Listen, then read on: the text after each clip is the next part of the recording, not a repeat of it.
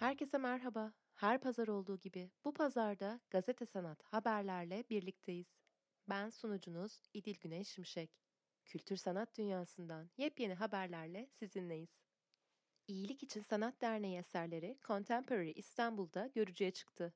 Türkiye'de sanat ortamının gelişimine katkıda bulunmayı amaçlayan İyilik İçin Sanat Derneği, hayata geçirdiği Pasajda Bir Yıl, Anadolu'dan İzlenimler ve Atölye Cer projelerinde yer alan sanatçıların eserlerini Contemporary İstanbul Çağdaş Sanat Fuarı'nı düzenlediği Karma sergiyle sanatseverlerin beğenisine sundu. Sergiyi 6 Haziran'a kadar ziyaret edebilir, dijital olarak İyilik İçin Sanat Derneği'nin web sitesinden takip edebilirsiniz.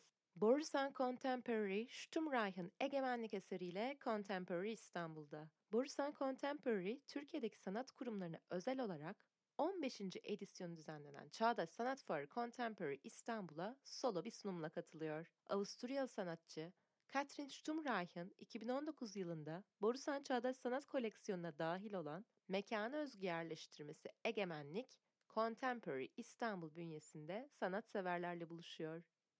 Arter koleksiyonundan oluşturulan yeni grup sergisi Tedbir ziyarete açıldı.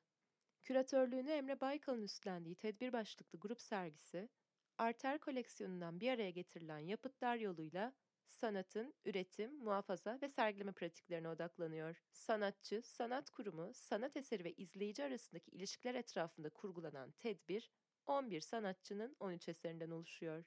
Tedbiri 20 Şubat 2022 tarihine kadar Arter'de görebilirsiniz.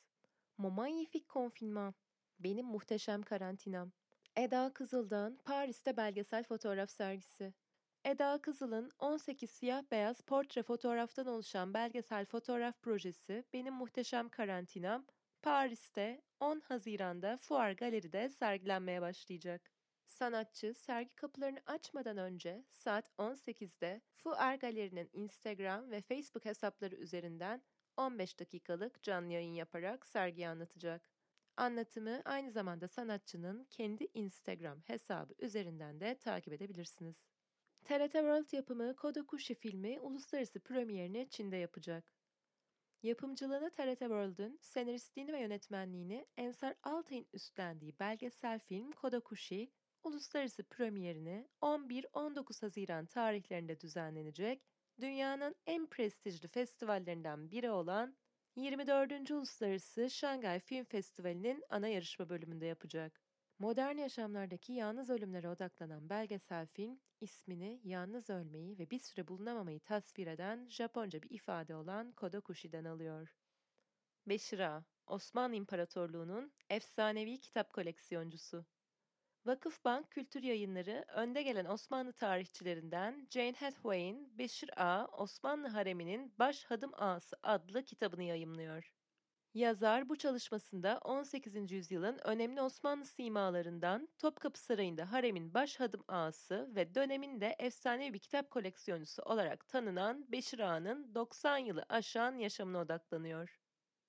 Haftanın son haberi. Genç piyanist İlyun Bürkev doğanın sesi olmak için besteledi. The Wind.